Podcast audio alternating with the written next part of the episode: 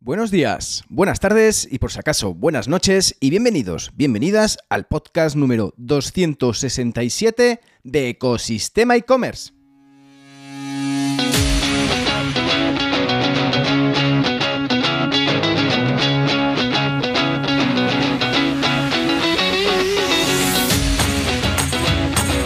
El podcast, tu podcast donde podrás escuchar todo relacionado con el mundo e-commerce sin filtros, sobre todo para las empresas del sector cultural y artístico. Herramientas, trucos, estrategias, acciones de marketing, emprendimiento femenino, sostenibilidad y mucho más para crear tu tienda online o hacer crecer la que ya tienes. Soy Javier López, consultor de e-commerce y fundador de ecosistemaecommerce.com. Si quieres contactar conmigo, puedes hacerlo en la sección de contacto de Ecosistema e-commerce y bienvenidos a otra semana más a este podcast para desarrollar y hacer crecer negocios online, donde hoy vamos a centrarnos en innovaciones industriales que están afectando y transformando los negocios digitales y sobre todo la venta de productos físicos o servicios a través de canales online. Pero antes de ello, toca como es menester anunciar la frase del día. Un emprendedor es alguien que salta de un acantilado y construye un avión en el camino, dicho por Reid Hoffman, cofundador de LinkedIn.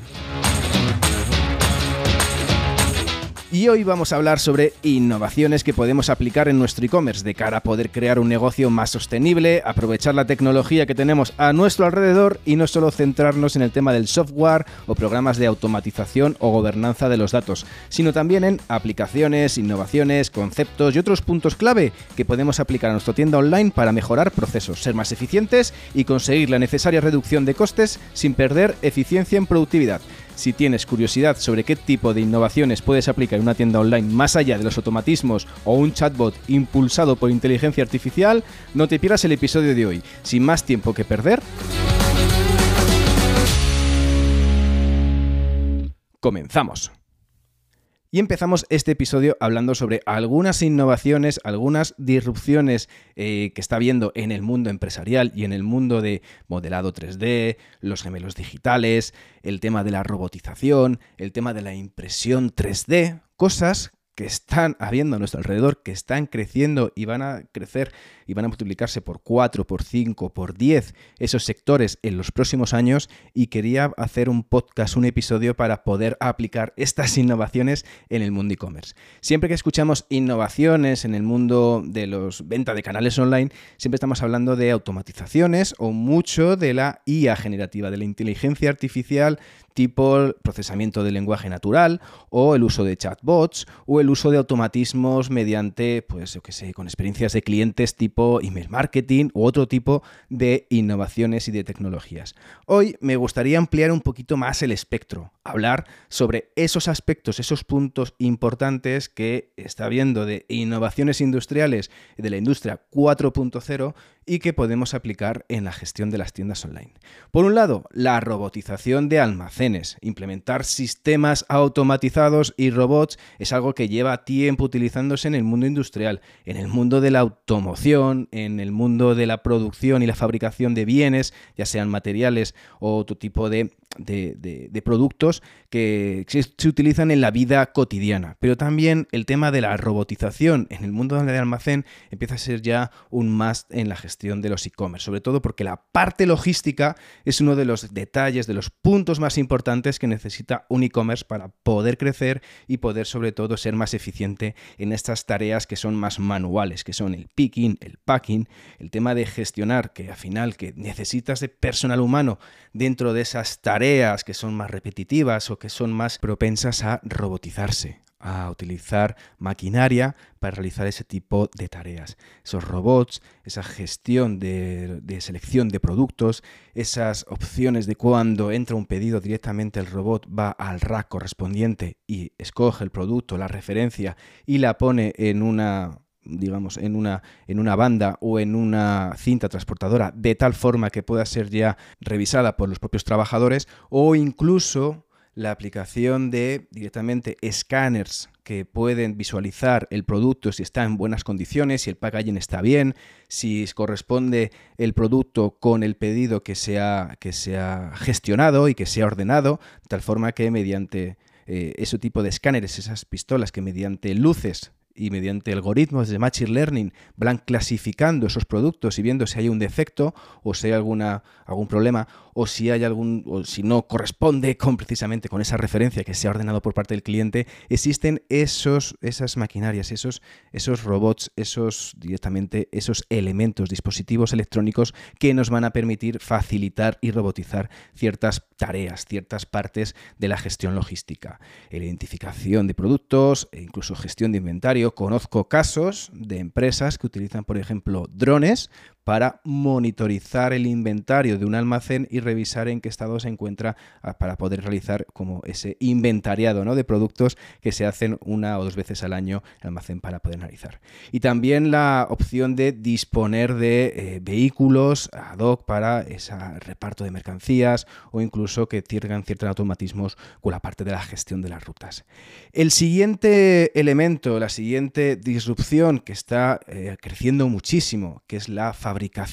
aditiva, que es la impresión 3D, la manufactura aditiva, está creando nuevo, un nuevo concepto a la hora de poder fabricar esos bienes, esa personalización del producto, esa creación de productos únicos para el usuario. Incluso se pueden hacer productos de un solo uso. De hecho, se están utilizando la impresión 3D para la fabricación de elementos quirúrgicos, de dispositivos que utilizan los cirujanos para poder realizar las intervenciones. Y son de un solo uso, con lo cual se ahorra en la esterilización y se adaptan esos instrumentos para cada operación, cada intervención. Bueno, además, en este caso no es solamente para hacer, eh, digamos, instrumental quirúrgico para, hospitales y para intervenciones, sino que además la fabricación en 3D, pues a través de impresoras 3D, que hay varias opciones, tienes la opción FDM, la impresión por SLA, la impresión por SLS, te permite crear un producto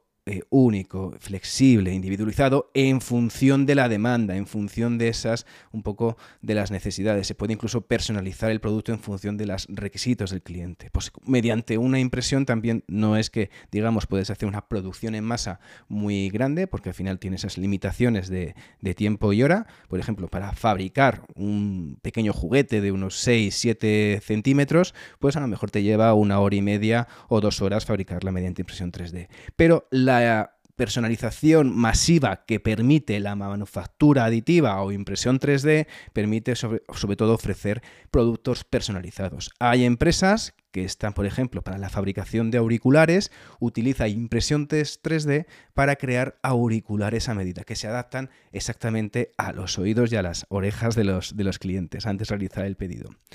La siguiente aplicación que podemos, la siguiente innovación industrial que está creciendo y por supuesto forma muy parte, es núcleo de la web 3.0, que es el blockchain. Hoy en día existen compañías que utilizan el blockchain para lograr un poco la visibilidad total, ¿no? El, digamos, el, análisis fehaciente, fehaciente, de que la cadena de suministro de bienes de consumo eh, sigue en el trayecto correcto. Se monitoriza toda la cadena, todo el proceso, todo el recorrido que hace ese producto, por ejemplo, en alimentación. Se traquea mediante blockchain que directamente ese producto llega desde una zona en particular y eso está certificado, no se puede falsificar en una cadena de blockchain, de cual forma tienes la seguridad de que ese producto cumple con la reglamentación, cumple con, directamente con el origen que se estipula en las características del producto y eso no se puede corromper.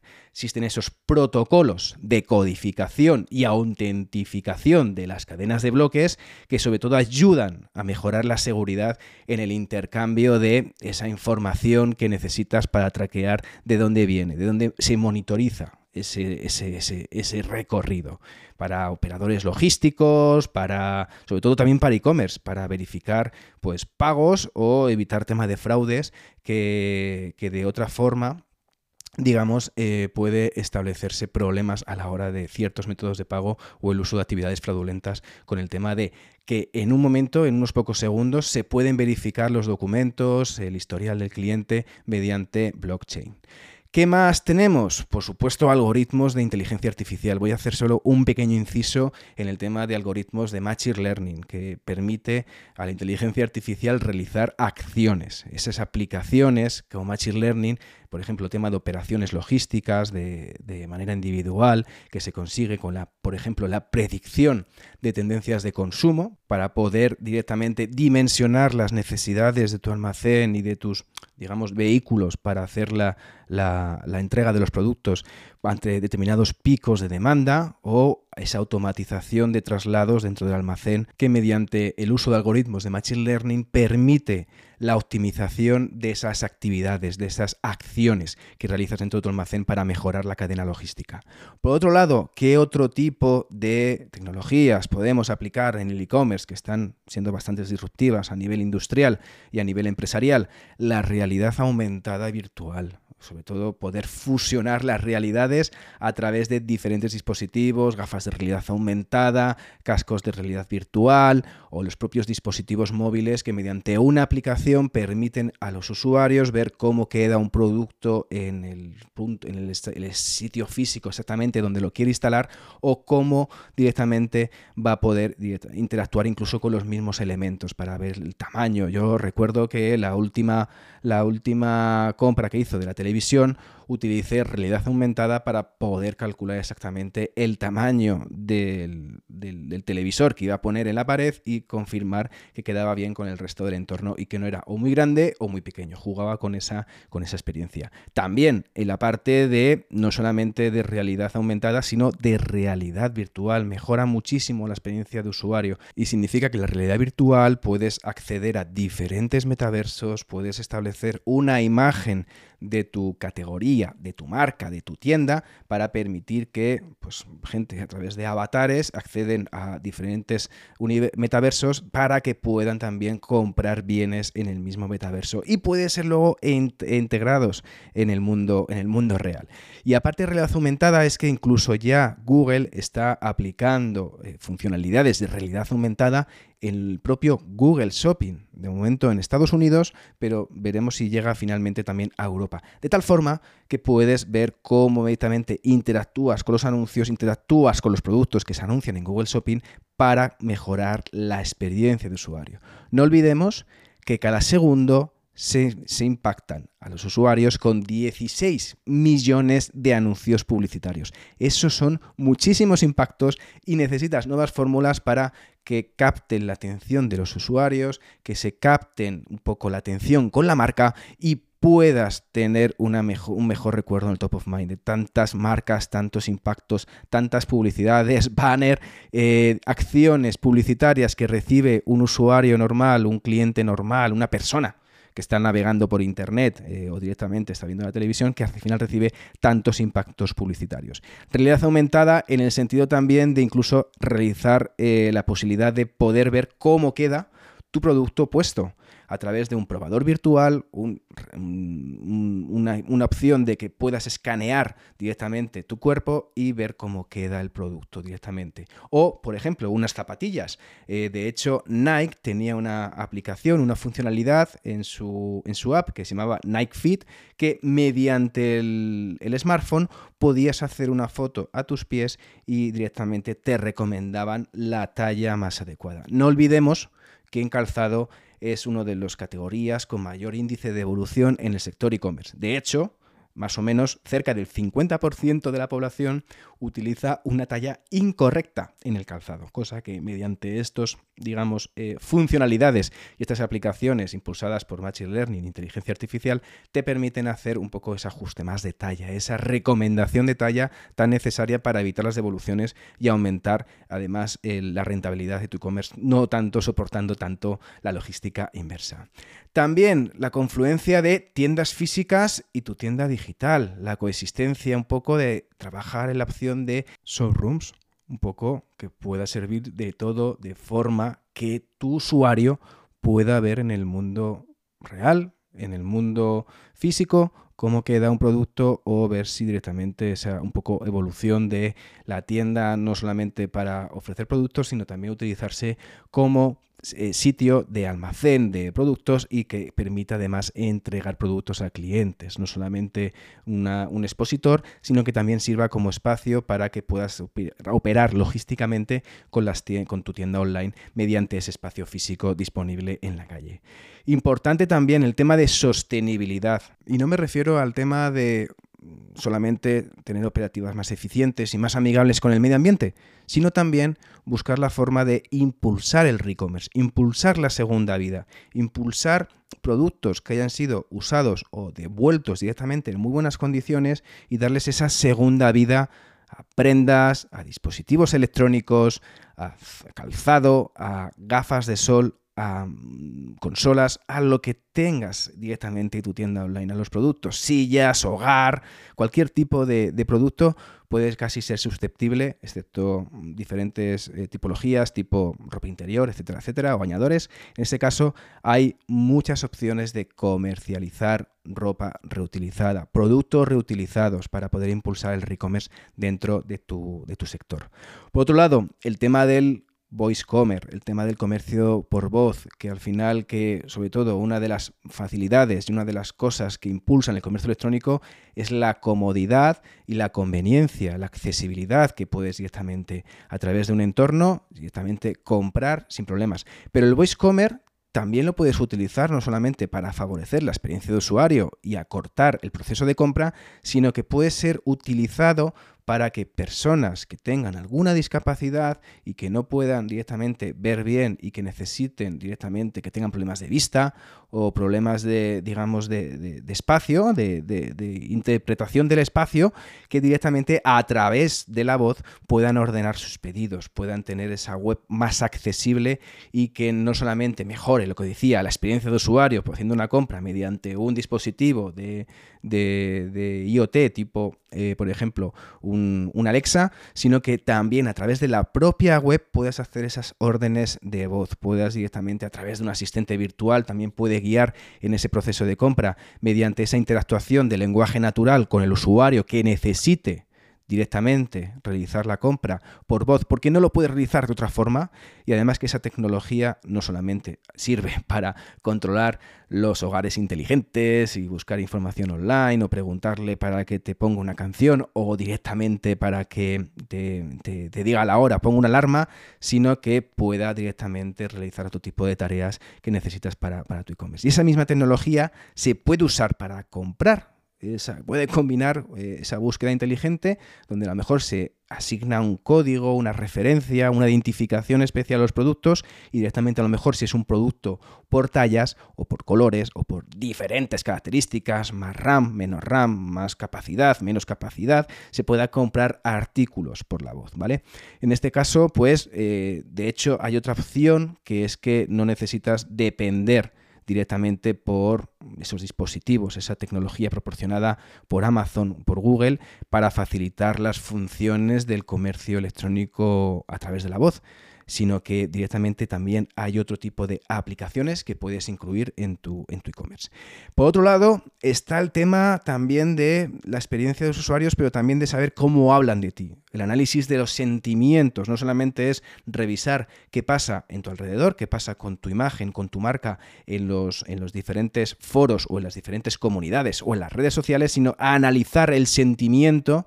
de las opiniones de los clientes, ya sean en redes sociales, reseñas que dejan en tu página web, para mejorar precisamente esa oferta de productos y servicios. De hecho, hay empresas que utilizan esos análisis de sentimiento para mejorar las necesidades y deseos de los clientes y ajustar esa estrategia de servicio al cliente en consecuencia. Y de ahí me quiero ir a una de las últimas partes que es más, eh, me parece fundamental y que está rompiendo un poco la estructura en el que, digamos, que convierte el, el sector e-commerce, que es el concepto headless. El concepto headless se basa en separar la parte lógica o administrativa de un e-commerce, la parte del back, de la parte más visible, un poco el escaparate, la página web, lo que ve el cliente. Vamos, que por decirlo un poco resumen de un modo fácil y rápido, la parte de lógica del negocio, la parte de las operativas, de las un poco de las tripas, un poco la parte administrativa, la que gestiona las operaciones, es el backend y la parte visible